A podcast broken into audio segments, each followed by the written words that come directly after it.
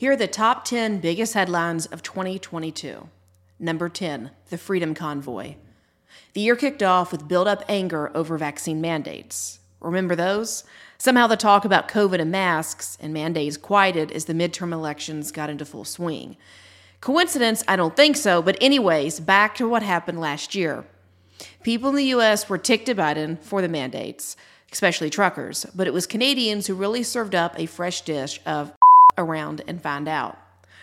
On January 22, 2022, truckers across Canada set out on a path to occupy Ottawa, the capital of Canada. They dubbed themselves the Freedom Convoy, and as polite as Canadians are, they didn't cave. They stayed for one month. They even blockaded the Ambassador Bridge and Coutts border crossing.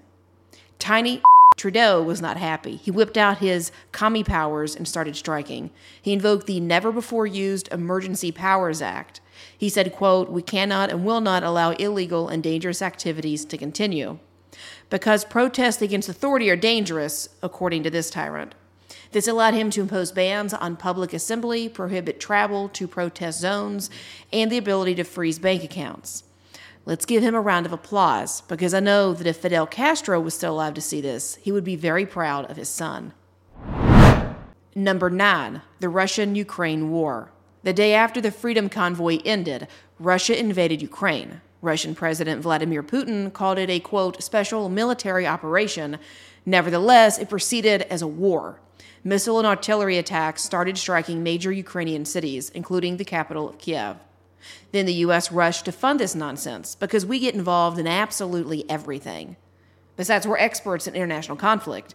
You know how well we did in Iraq and Afghanistan, right? Ukraine then received $50 billion in aid. Then again, more recently, Congress approved another $45 billion for Ukraine, jamming it into the nearly $1.7 trillion spending bill passed just days before Christmas. It would only cost $8 billion a year to end homelessness in California. But homeless people aren't as strong of a virtue signal as Ukraine.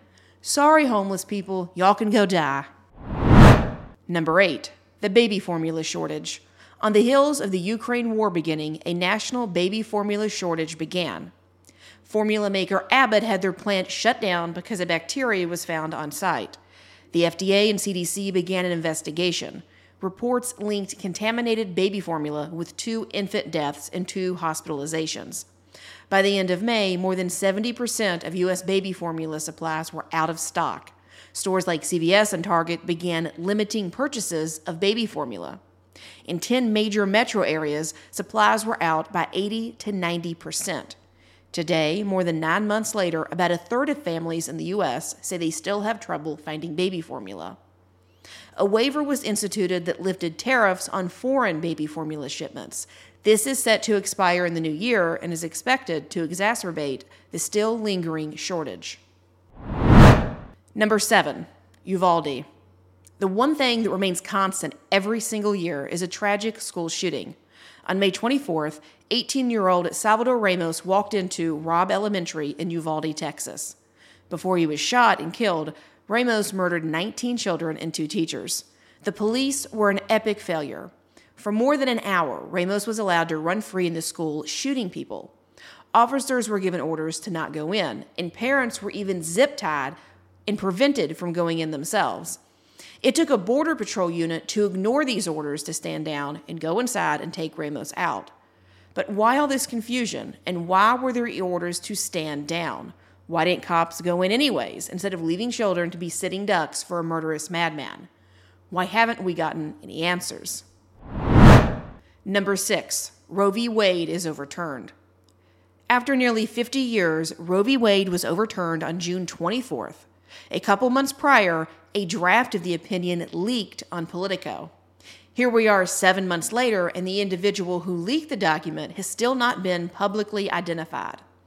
As of 2017, there were nearly 1,600 abortion providers in the U.S. More than 90% of abortions occur during the first trimester. Nearly one in four abortions are by a woman who's had one before. Nearly 60% of women who get an abortion are in their 20s. The Guttmacher Institute says there have been more than 63 million abortions since Roe v. Wade was established in 1973. Number five, economic woes. In late 2021, as everyone was celebrating Christmas, inflation was at a 40 year high at a rate of 7%. By June of this year, 2022, inflation continued to soar, spiking to more than 9% compared to the previous year. But the financial circumstances are much worse. Gas also hit a new high, hitting the never before $5 a gallon benchmark. Home prices became unaffordable for most. The National Association of Realtors report that the median single family home is nearly $400,000. According to Redfin, the average buyer would need to make over a 100 grand to afford that home. It was just $73,000 of an annual salary from the year before. The monthly mortgage payment on a typical home increased to more than $1,800. That's a 50% increase from the year before. You can't afford to fuel up, feed yourself, or find a home, but don't worry, Ukraine is still getting another $45 billion. Number four, worldwide floods. The world had a rough time of it in 2022. Europe suffered from a once in 500 year drought. The U.S. experienced five different 1,000 year floods that decimated the areas of eastern Kentucky, Dallas, Texas, Death Valley, California, St. Louis, Missouri, and Effingham, Illinois. The Middle East got hit the worst. Pakistan experienced a flood so bad it submerged one third of the country. Torrential monsoon rainfall was 10 times heavier than usual, causing the Indus River to overflow. It has affected 33 million people, estimated to have caused $10 billion in damages to infrastructure, destroyed or damaged more than 1 million homes, destroyed more than 800 health facilities, killed more than 750,000 heads of cattle, and caused the death of more than 1,100 people. Not to mention, much of the cropland in the country has been permanently destroyed. Number three, the UK is not okay. After three years as Prime Minister of the United Kingdom, Boris Johnson stepped down on July 7th. This came on the heels of multiple scandals that caused nearly 60 members of Parliament in his own party to resign. On September 6th, Liz Truss became Prime Minister. Two days later, Queen Elizabeth died. Then, after just 50 days, Liz Truss resigned herself. Her decision to step down was the result of trickle down economics policies she introduced to the parliament, including tax cuts and a spending program to combat high energy prices. This caused the country's currency to plummet. On top of all this, the UK continued to suffer the whining of Harry and Meghan, from their publicity parade at the Queen's funeral to their Netflix nauseating documentary.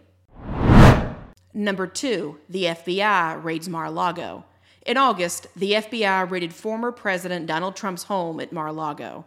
They were looking for official government records, specifically ones they claimed were of a top secret or sensitive nature. You've seen the photos of the documents dumped all over the floor. You know that the judge that signed off on the warrant is connected to Jeffrey Epstein. You know presidents have the authority to declassify documents. So if Trump wanted it declassified, he was the one who had the authority to do it anyways. You know this is just another witch hunt, so on to the next one.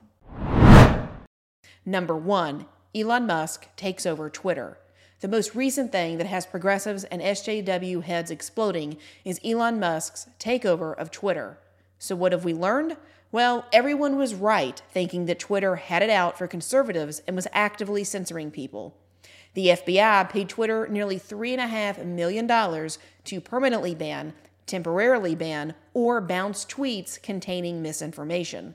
When 1984 called, Twitter picked up the phone. Thanks for listening to Overnight Opinions. Be sure to tune in next week for an all new episode. Don't forget to follow the Ladies Love Politics channel on TikTok and Rumble.